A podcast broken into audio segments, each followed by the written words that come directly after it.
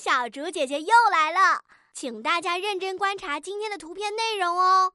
图片上的小母鸡和蚂蚁是谁呢？请分别为它们起一个好听的名字吧。它们这是在哪里呢？似乎正在表演节目。接下来又会发生什么事呢？为了增加故事的趣味性，小竹姐姐要给大家增加一点难度哦。请在故事里加入词语“天籁之声”和词语“梦幻森林”。大家准备好迎接挑战了吗？请先点击暂停播放按钮，然后到留言区给小竹姐姐讲个故事吧。小竹姐姐会挑选出优秀的故事留言，加精展示哦。